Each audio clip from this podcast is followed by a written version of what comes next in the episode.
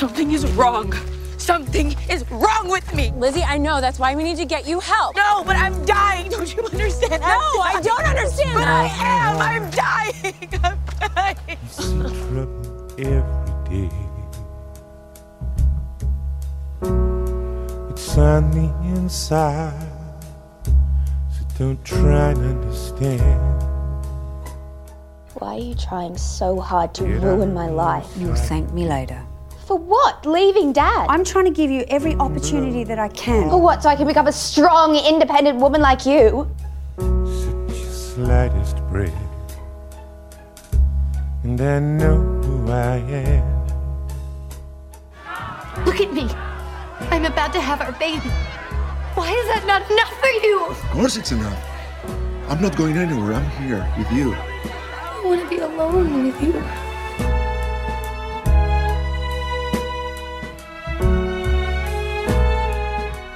See, this is why it scares me, is because you don't take it seriously. I take it seriously. I think it's pretty, like, You have a camera in my face in the bathroom. yeah, you look beautiful in the morning, by the way. Maybe we shouldn't have the camera. Uh, hello. words that define, and they scream it out loud.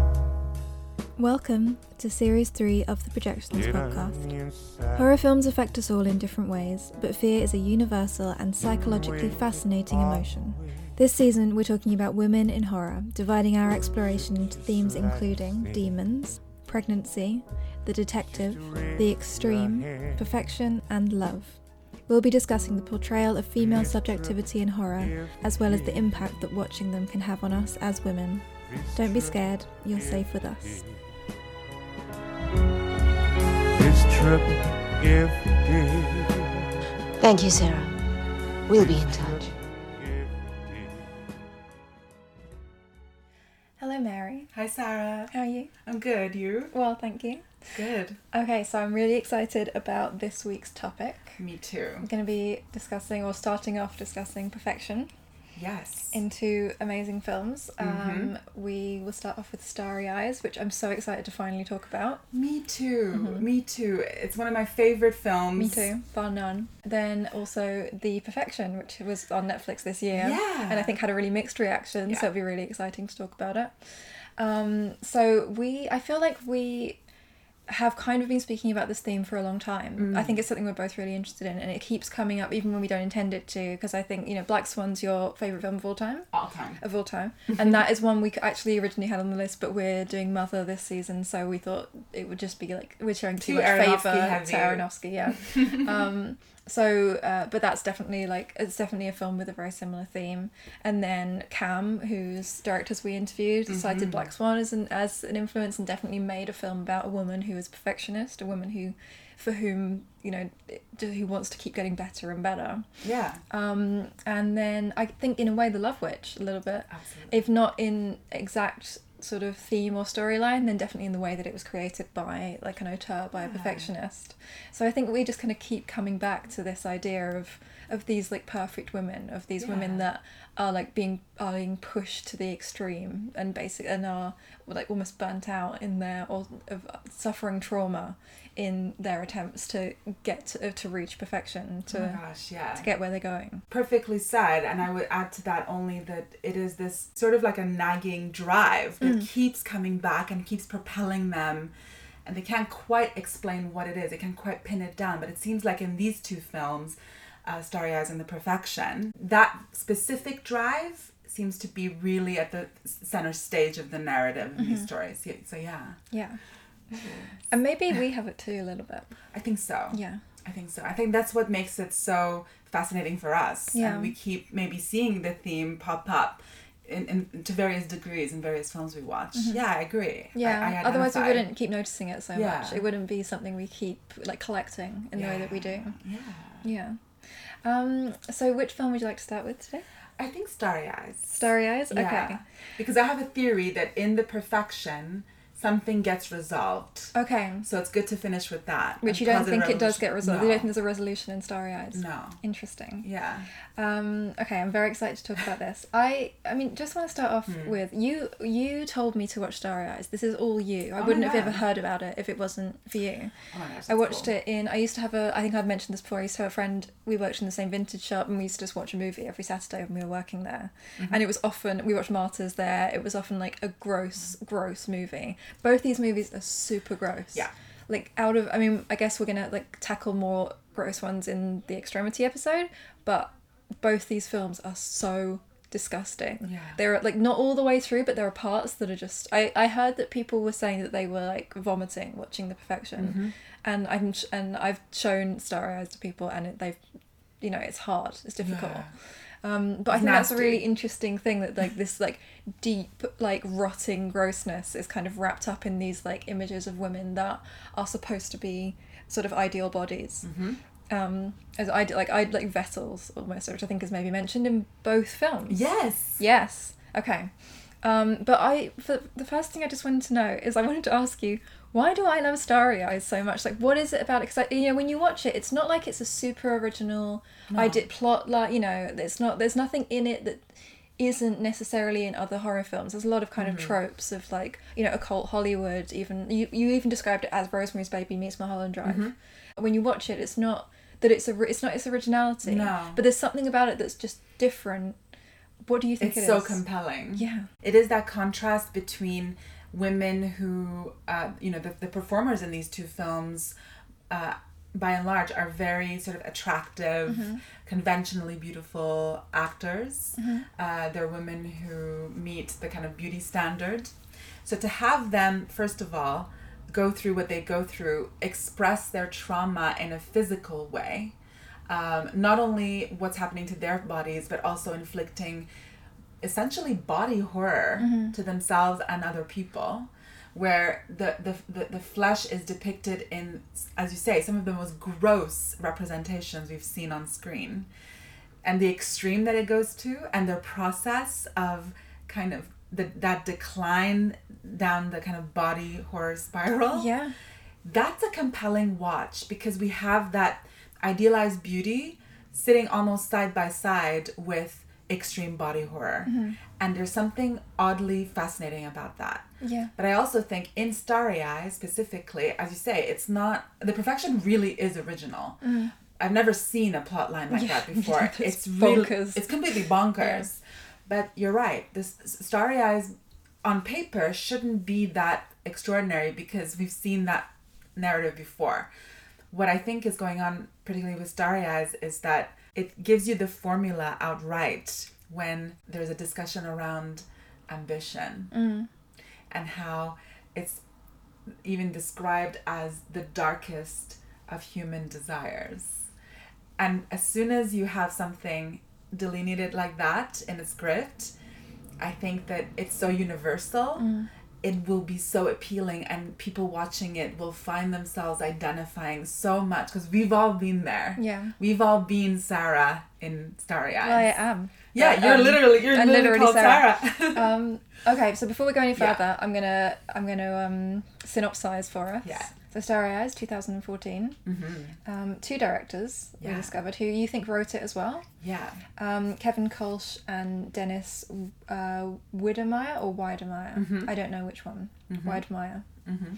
Um, okay, so Sarah is. We have so many. We talk about so many films where there's a Sarah. By the way. I know it's just a common name, but it always make it makes me excited. It's great. Um, Sarah is an unhappy, aspiring actress living in LA. She works at a cheesy fast food restaurant, has a circle of narcissistic friends, and a self harm habit that consists of ripping out her hair. Her prospects begin to look up when she gets an audition for the lead role in a film entitled The Silver Scream, produced by the mysterious Astraeus Pictures. The audition goes badly until one of the producers catches her screaming and tearing her hair out in the bathroom and asks her to perform this act for them. As her dream of stardom approaches, Sarah is asked to sacrifice more and more of herself to Hollywood's secretive elite in return. Mm-hmm. Mhm. So it's a Faustian pact. Yes, it is. This silver scream, you know, and the whole audition process. I mean, there's so many links with, there's um, making clear references to the casting couch Mm. Um, phenomenon in Hollywood where particularly female performers are expected to uh, provide sexual favors in return to getting the parts for the films that they're auditioning for. Sarah, as you said earlier, she's working at tater tots in these like horrible like like these like really like objectifying outfits like little crop tops and like legging like really really tight leggings and Very- like there's all these yeah. like songs they have to sing but they're like it, it seems like they're singing them to children then they're like just singing them to sleazy dudes like it's just oh it's amazing Yeah, their outfits are they're all meant to be wearing outfits that are almost like a size too small Yeah. so that it's very very uh, suggestive and as you say exploitative. That's their uniform and and I, in my in my mind it's really interesting because we can see Sarah is a she has dreams beyond this place. She takes calls while she's working at this fast food joint for um, auditions for gigs and, and parts that she's applying to. So we know that she clearly doesn't want to be in this tater tot place, Mm. and who can blame her?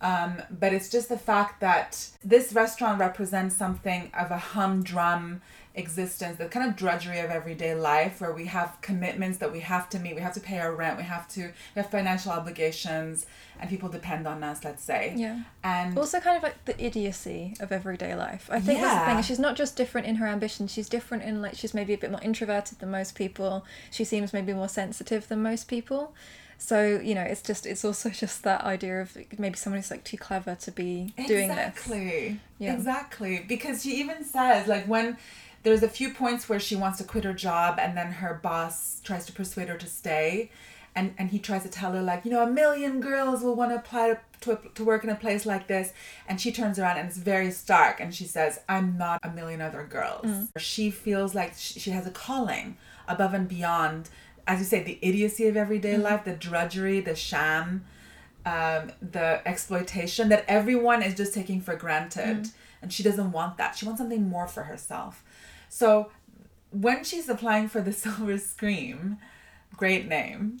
Uh, i know he gets disparaged by someone in the film. Who is actually a great character. We should come back to her. I know. Yeah. That character at one point she says oh i didn't think you'd come to this party. She says this to sarah and she said you know i, I thought you you were avoiding me. And sarah's like oh why? No not at all. And she's like she's like yeah because i stole your role. Mm. and she says it like that like she's called erin Erin. erin Yeah. she's uh, amazing and horrible and just yeah she's just so good She is. She's a good character. Yeah. And I just think that um, the Silver Scream is a story about film itself. The title itself embodies that unique capacity of the film medium to express a primal desire um, and the pain that goes with that. There's something really painful that audiences are processing, some trauma, some subjective problem that audiences are processing via the film medium. And there's it's something that they might not have really considered prior to watching the movie, but while they're engaging in that spectatorship experience, the film is an outlet for their primal scream and it's all this be- this beautiful like ritual of the cinema where we're actually it's very cathartic Mhm. and we're we're screaming in pain that's why when she goes to these auditions she ends up performing her fit Mm. and she screams she's an amazing i mean alex Essoe she- what a performer I know.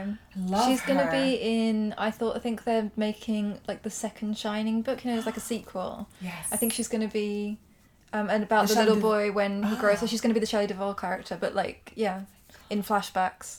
incredible Yeah, which I think is gonna be amazing. I think so. She's gonna be one of those ones that gets really famous, and then we're gonna be like a little bit upset because we knew her first. i know Yeah, but she's amazing. she is i'm a huge fan and Yeah. she's really cinegenic Mhm. um, and she's so fearless and um, the ripping out of the hair thing Oh, the first time I watched that, I almost fell off my chair, like trying to get away fast enough. It was so disgusting. It's disgusting. Yeah, it's. what do you think that is like what does that represent i was trying to get put my finger on it because it, to me it just looks i mean i know that it is a real thing that people do that Yeah. and, t- and people who are distressed sometimes it has been known they, they may like rip out bits of their like eyelashes or eyebrows or you know hair from their head Mhm. um, it has a name which is very long and i don't i want to attempt to say it Okay. um, Well, it's it self harm. I mean, like it's like part of that bracket. Um, I'm not actually really sure what it kind of symbolizes uh, cinematically. N- not all films have to be like a, you know a great representation of reality, but in that those moments, I just thought it was such a great representation of self harm. Absolutely. Um, as a self harmer. Yeah. You know, and, like Yeah. let's. I really like being really honest on this podcast because I feel like some of our listeners probably go through the same thing. Absolutely. Um, but Absolutely. it's definitely when I when I do it, and I, I actually have like tried to give up in the last year or so. So it's been a while. When I do it, it tends to be like a um, I'm trying to think like a really efficient act. Actually, it like takes like really uncontrollable, really messy feelings, and just I don't know something about it. Just the second I'm done, I've got like a problem to solve. I have some blood to clean up. I have a plaster to Mm. get. I have you know all of and just like I just feel like elated with this kind of sense of like purpose and just I start I feel like almost like motherly to myself or like I'm so, just mm. like I feel really capable suddenly. And anything and when I felt kind of ashamed or incapable or something horrible beforehand I just feel I just feel great and like I can get on with stuff afterwards. And that's really just the mm. only way I can describe it just and I've also thought like you know for a long time I've kind of wanted to not tell anyone or you know because like it makes other people really upset. Yeah. but I just think when it comes to all of the ways that you can like I think everyone feels those feelings has those feelings and I'm just the only one that's got sort of physical evidence of having felt it like this time last month or six months ago or Mhm. whatever I just and I think I don't know I'm, so I'm exactly the same as everyone else and if I'm, and maybe potentially a little bit less selfish because I'm not taking it out in like drinking or drugs or like you know various other behaviors Everyone self-harms. yeah I think everyone does you know everyone Mhm. has like these feelings that are unbearable I don't think that's Uh, just for you know people with mental illness or No. people who are going through an unhappy time. I think everyone occasionally has a feeling, and the feeling is unbearable. Whatever's unbearable to you, whether it's anxiety, whether it's shame, whether it's embarrassment, whatever it is. So, I guess yeah, it just seems that she keeps like hitting, and the unbearable to her is having failed. I think that's so insightful. Mm. And I think that is so true. And actually, it is just a manifestation of someone trying to come to terms somehow with what they're feeling on the inside. Yeah. And trying to have some physical manifestation of it as a coping mechanism for the unbearable, Mhm. as you just said. Yeah. It's almost like she's having a panic attack. It is like that, yeah. Yeah. I mean, I say, I only recognize that as a panic sufferer myself. Mhm. And I know what that's like when the anxiety starts to accelerate and you don't know how, you know, you don't know where that's going. It's so, there's so much fear wrapped up in that.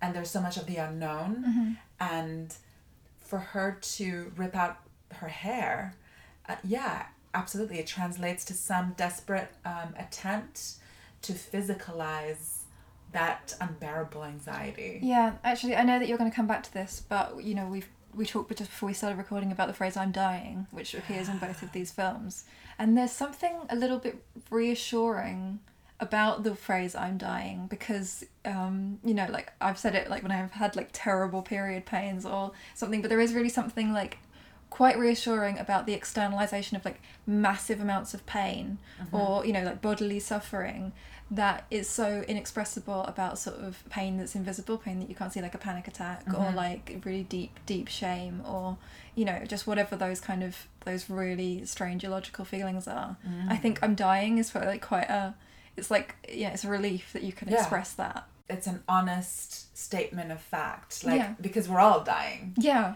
So much of life from a psychoanalytic point of view is avoiding mortality. Mhm.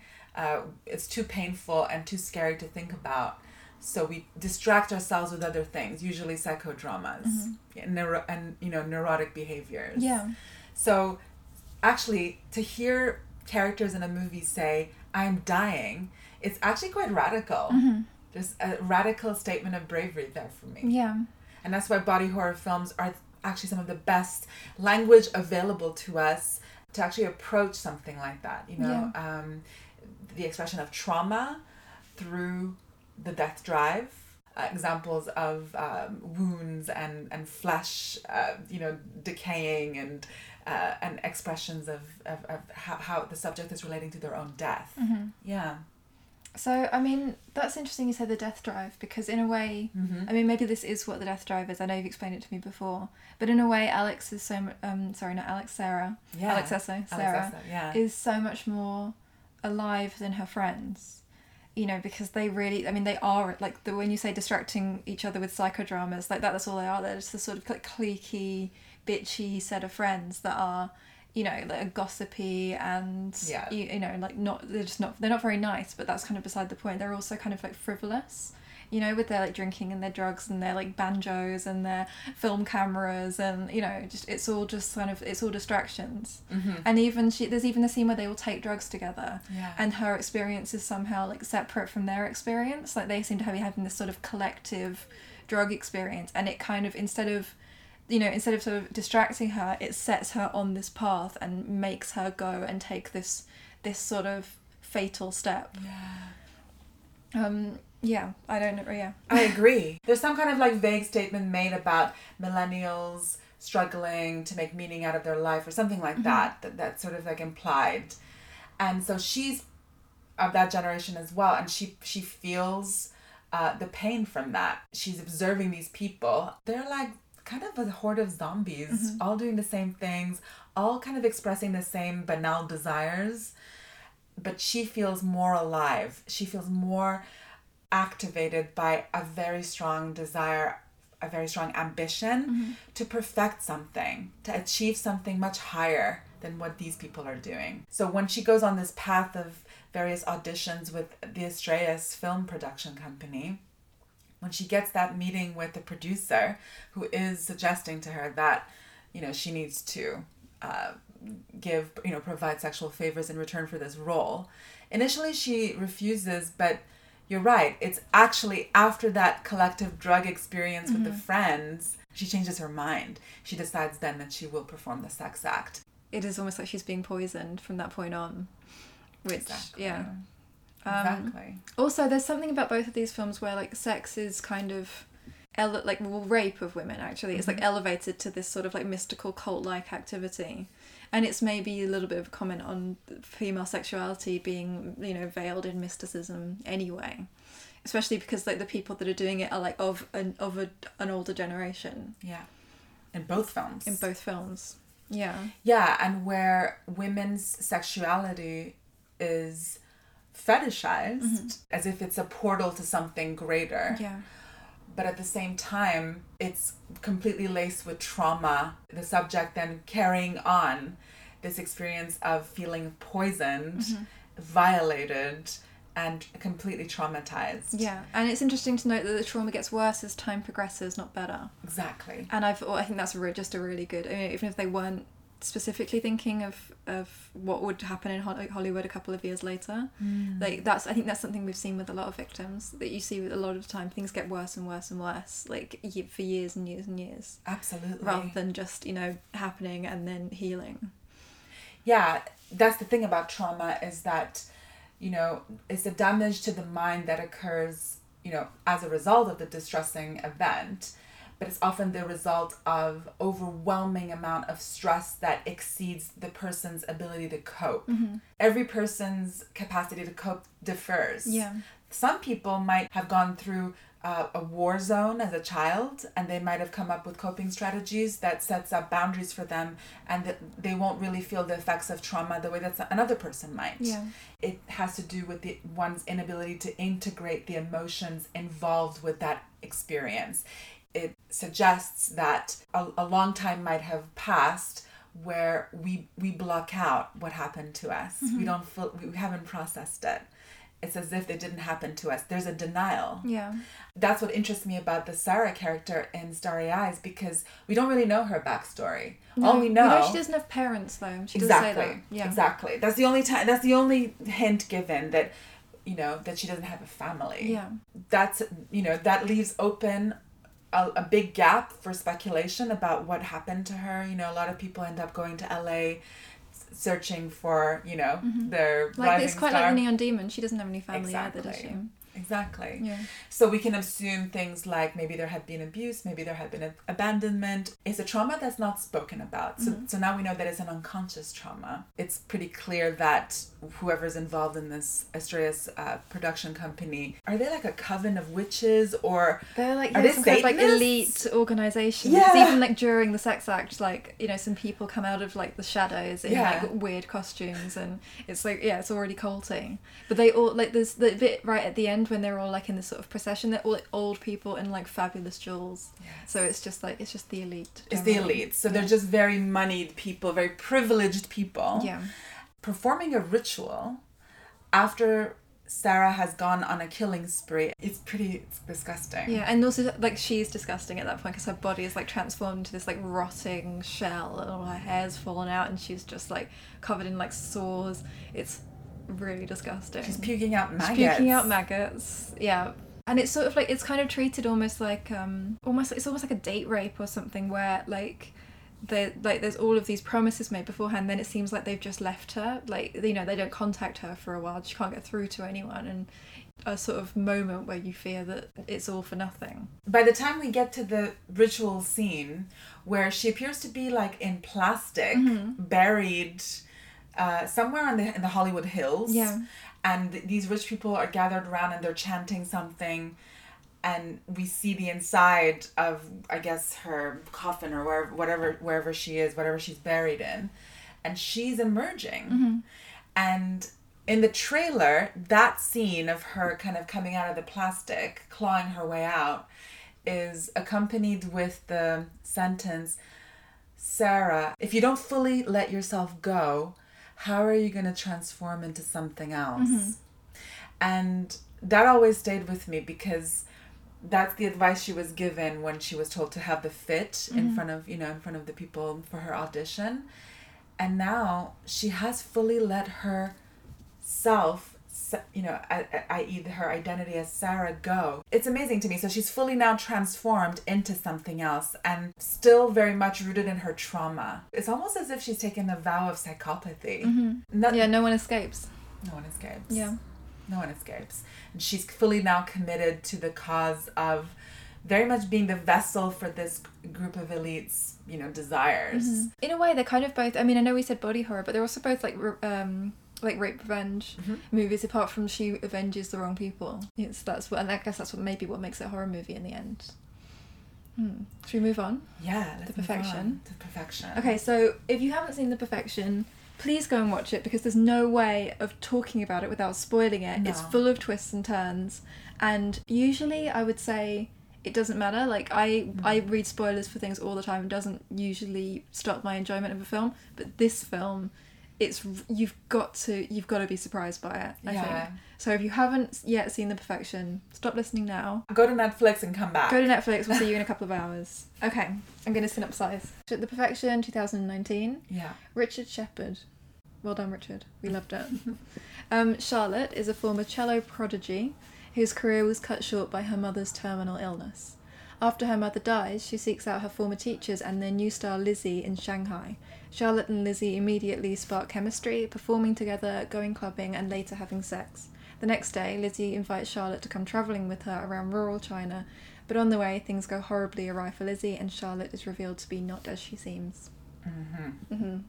I mean, and that's just the first of many twists Yeah. throughout this film. Oh my gosh. So original.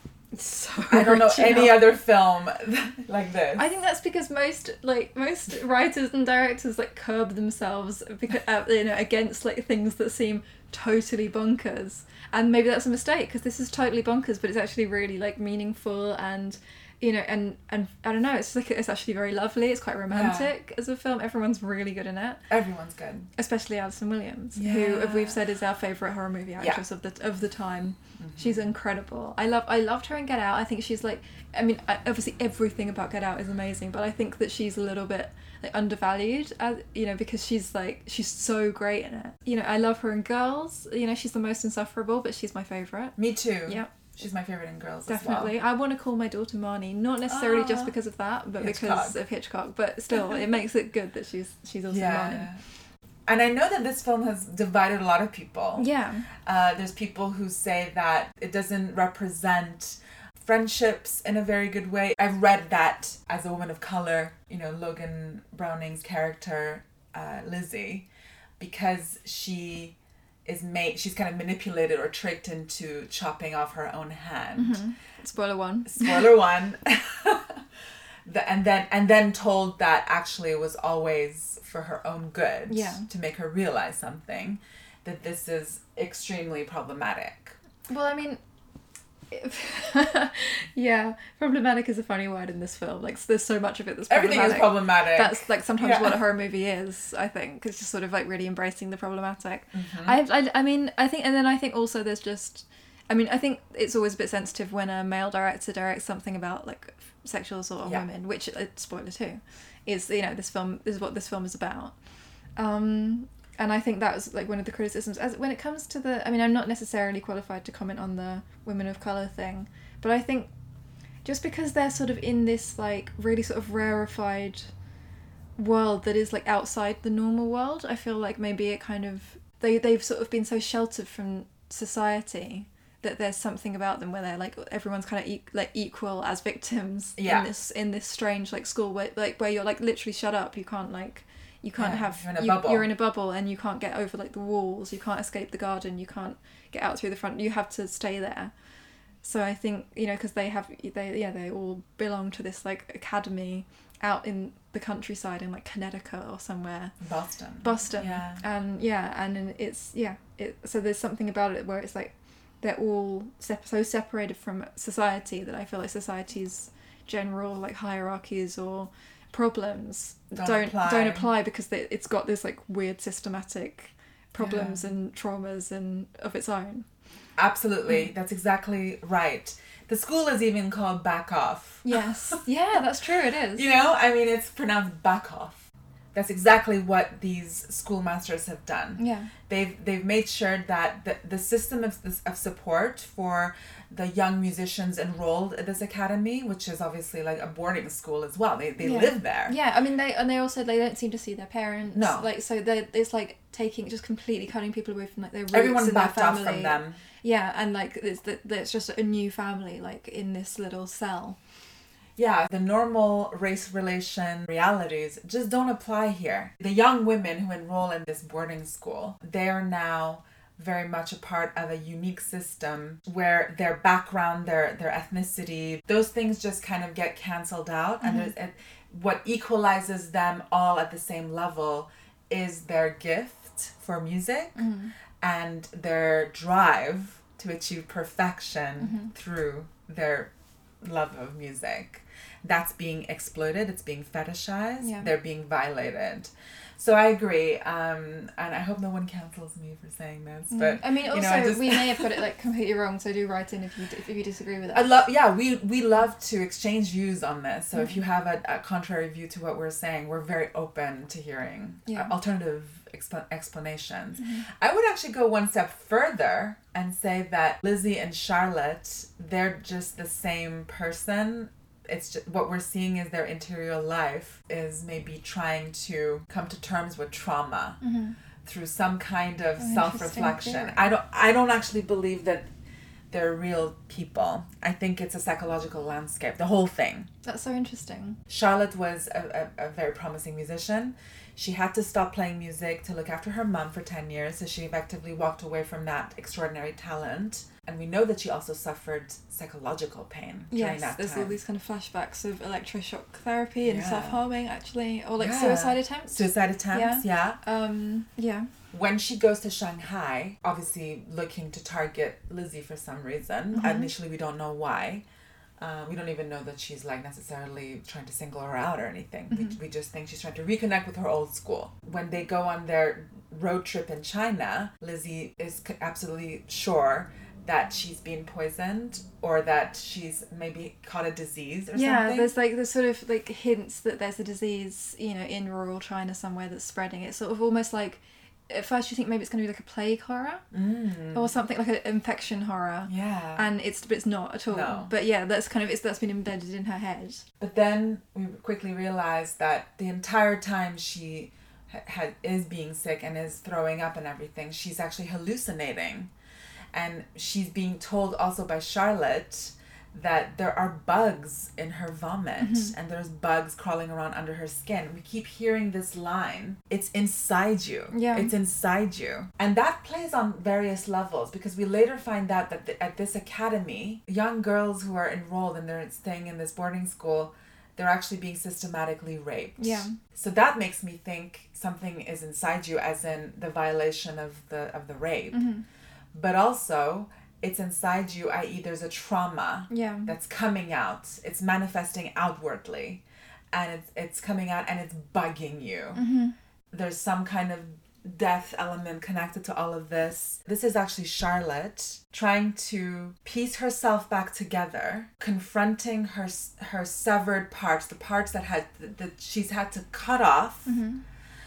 the the parts that have been forcibly removed from her, and the perfection is a story of a person piecing herself back together to achieve her her true potential which is music Mhm. and to me this is very much embodied in the final shot of the film because both charlotte and lizzie are both Missing arms. missing arms Amputees. Yeah. they're both amputees at this point but they're coming together and playing the cello using their functional arms Mhm. their functional limbs they're pieced back together and they're performing for their abuser Mhm. they've now maimed and tortured and he has to sit there and watch so it's a You perfect can't watch rela- because he's got no eyes. oh yeah that's true you can only hear Yeah. you can't watch because you, oh that's disgusting It's so disgusting. Yeah. It's like it was yeah, it was almost finished me off that. It was just, for like the last frame of a film to be that disgusting, it's quite unusual. You know, you usually get a little bit of respite. But um that's really interesting. I'm also really I was really interested in the difference the characters the different ways the characters dressed. Um so Logan Browning who's Lizzie has the most interesting way of dressing and it's almost as if like I feel like almost her way of dressing is like is some form of her trauma trying to get out of her or some I don't know it's like it's it's this because something's at odds with the way she dresses because Charlotte's got a very you know she's got she's actually got quite a dowdy appearance and it's very much what you would expect of someone that had sort of you know dedicated their life first to the cello and then to looking after a sick mother. But Lizzie who you know has had much longer it's a much longer time of dedicating her life to something there's something about her where she's kind of like she's like a bit of her hair shaved on one side like she wears like these like little kilts and big boots and mm-hmm. and you know there's something about her which is I, I wasn't really sure what to make of it but there's something about her that's like it's like a little bit of a rebellion or a little bit at odds with with the the work that she does it's really And the look really of the strange. school. and the look of the school as well there's like there's some way in which that she's kind of achieved a little like a little window of freedom and that's the way that she's done it i think. I love the way she dresses Me throughout. too. it's ama- it's really amazing. Yeah. it's uh, and it just i just kept thinking why why is she dressed like that? Why is she dressed like that? It didn't make any why did they let her dress like that? Or like i don't know maybe it's something about your her abusers just didn't consider it a you know an important thing. But it seems to be i feel like it's so important for her character the way that she dresses and the way that she looks. Yeah. It's so because it's like a little bit it's like a little bit fragmented. It's a little i don't know That's why it wor- I think that's why it works in the theory that this is all an internal landscape. She's a bit of a punk. yeah she is She's kind of a badass when she reconnect. You know, when she meets Charlotte. Yeah. When she gets ill, you know, that's when her life force starts to dwindle, and we see her getting sicker and sicker and sicker. She loses her coolness, and she's now suddenly very vulnerable. Mhm. It's like she's in a crisis. Because when they go out dancing and they're drinking, when they wake up in the morning in the hotel room, and Charlotte says, you know, the pharmacy is open. Yeah. She presents these pills, which she says are ibuprofen, and she suggests that Lizzie take them with the The Chinese little vodka. mini vodka yeah Yeah, and, and Lizzie says hair of the dog, Mhm. which is this old thing about if you want to get over your hangover, you just drink the drink you drank last night, and that'll help. Which makes me think that the whole film is hair of the dog, Mhm. because if you want to get over your trauma, you get exposed to more trauma. Mhm. You gotta face it. You gotta you gotta drink the thing that make you sick, made you sick, Mhm. and then you can confront it, not deny it or push it back, or internalize it in some patholog- path- pathological way. You gotta just take the shot. Yeah, you're right. That's really good. You know? Yeah. So hair of the dog, I feel like that's the whole. If if we accept that as the the, the, the most trustworthy, you know, therapeutic path, that takes a lot of bravery, Mm-hmm. and you got to do some crazy stuff. Yeah, it is. It is crazy to drink more of what. Like. Maybe it does work. Yeah. you know? Yeah, that's true. And like, and and to me, it just there's so much there that makes me think they're the same person. They, They have are. the same tattoo. Yeah, they have the same tattoo. They're like, and also just the way that they do bond, the way that there's like instant attraction, instant magnetism. You know, that they fall in love like that. You know, and it doesn't seem weird. Like it's it's really yeah. You're right. It's like completely. I think it must be. It must be Lizzie who summons up Charlotte. when they first meet each other in Shanghai, they're in this beautiful concert hall mm-hmm. and they're invited to play cello together. Yeah. When they start playing, like, what are the odds? They've never rehearsed this piece and they nail it. Yeah. It's a beautiful montage of them going out dancing and it keeps coming back to them performing and kind of splicing back and forth. So from their first kiss to going clubbing, dancing, snogging, and then going back to the hotel room and having sex. And Mhm. actually, the, the sex scene is pretty. It's pretty like risque. Yeah, it totally is. It's really sexy. It's, a pretty, really sexy it's very film. sexy. Yeah. It's very sexy. Just as the piece is ending, uh, we hear Charlotte climaxing. Mm. So to me, that is the ultimate life. Their life force Yeah. is their music. It's their the, the, the sublimated drive of the erotic is what they've poured into their work, their beautiful work Mhm. that is so autonomous. Nobody else can come and corrupt that. And that's the beautiful vitality that this school is trying to co-opt Yeah. right Mhm. and there's a very fine line between that and their sexuality which this which this school also exploits there's something there about everything that happens to victims of, of abuse and trauma where sometimes there can be like stockholm syndrome. They don't you know they might pr- want to protect or defend their abuser. They don't want to come to terms with what's happened to them. It's too painful to admit. Mhm. so they forget things. And so when charlotte effectively tricks lizzie into chopping off her own hand Mhm.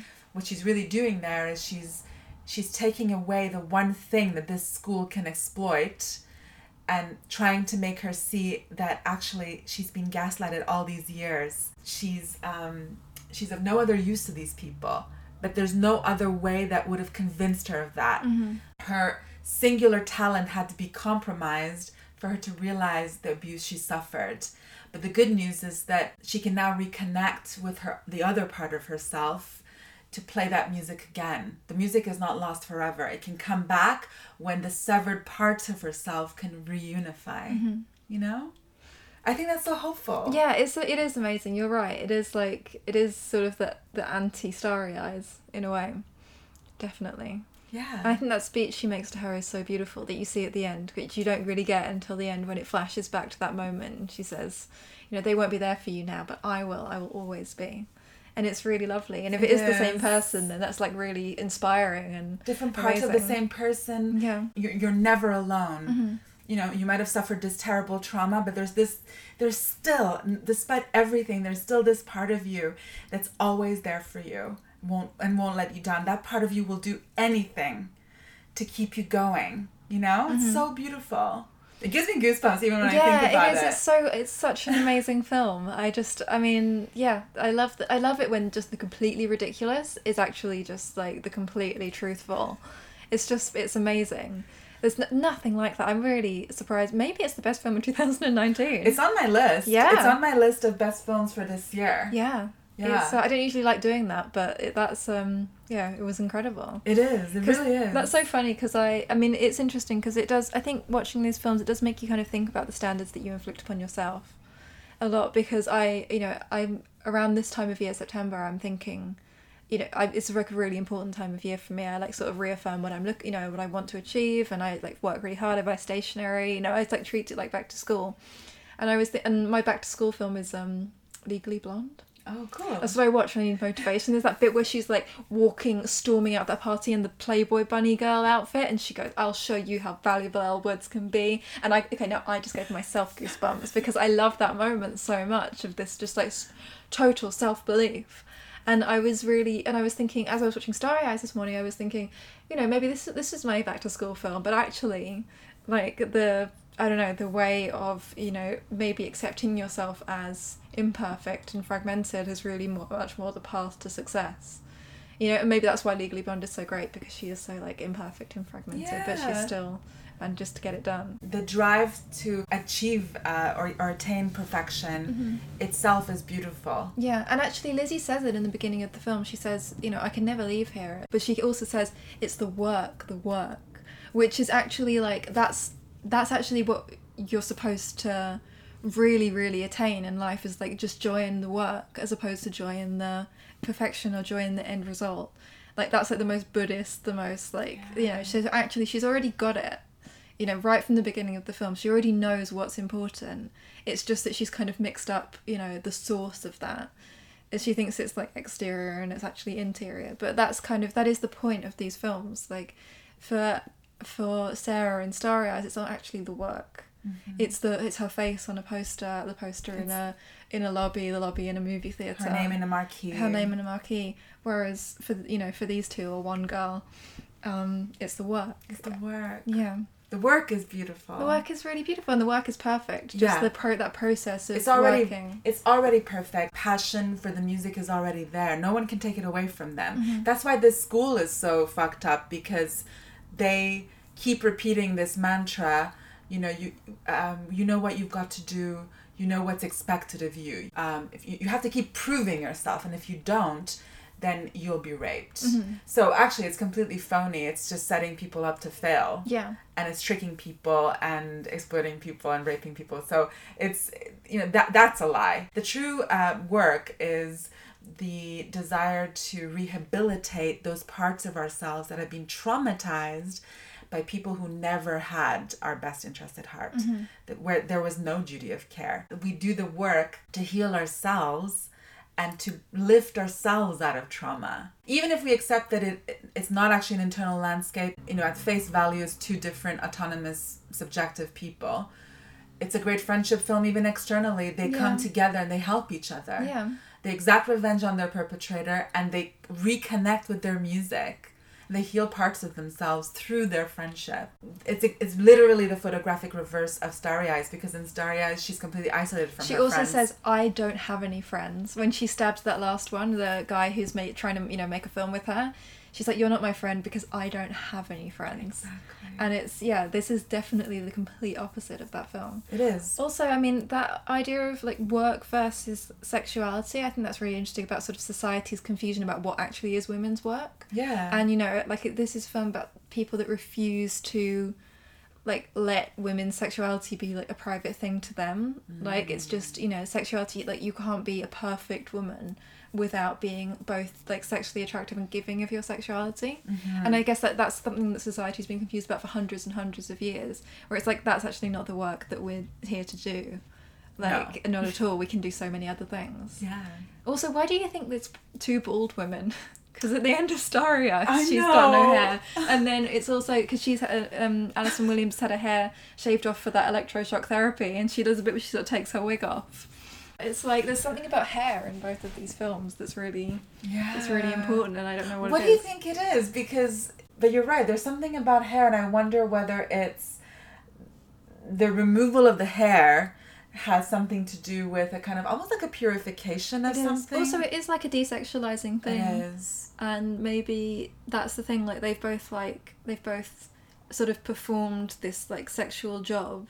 You know, both Allison Williams in both um, Charlotte and Sarah Yeah. have sort of performed that, so it's no longer necessary. So the hair goes. Yeah. You know, or like, or they're reclaiming their like right to sort of uh, like privacy in when it comes to sexuality. Their right of like you know their control over their sexuality. Their autonomy. Their autonomy. The presence of the hair denotes some kind of the threat of another transactional, Yeah. you know, sexual relationship, whereas the removal of it signifies um, rising above that somehow. Whether Mhm. it's in a very glamorous way in Starry Eyes, where she now is wearing a wig, or in The Perfection, where there's a lot of pain attached to the baldness in, Yeah. in, in terms of her being institutionalized Mhm. um, and have forcibly being shaved.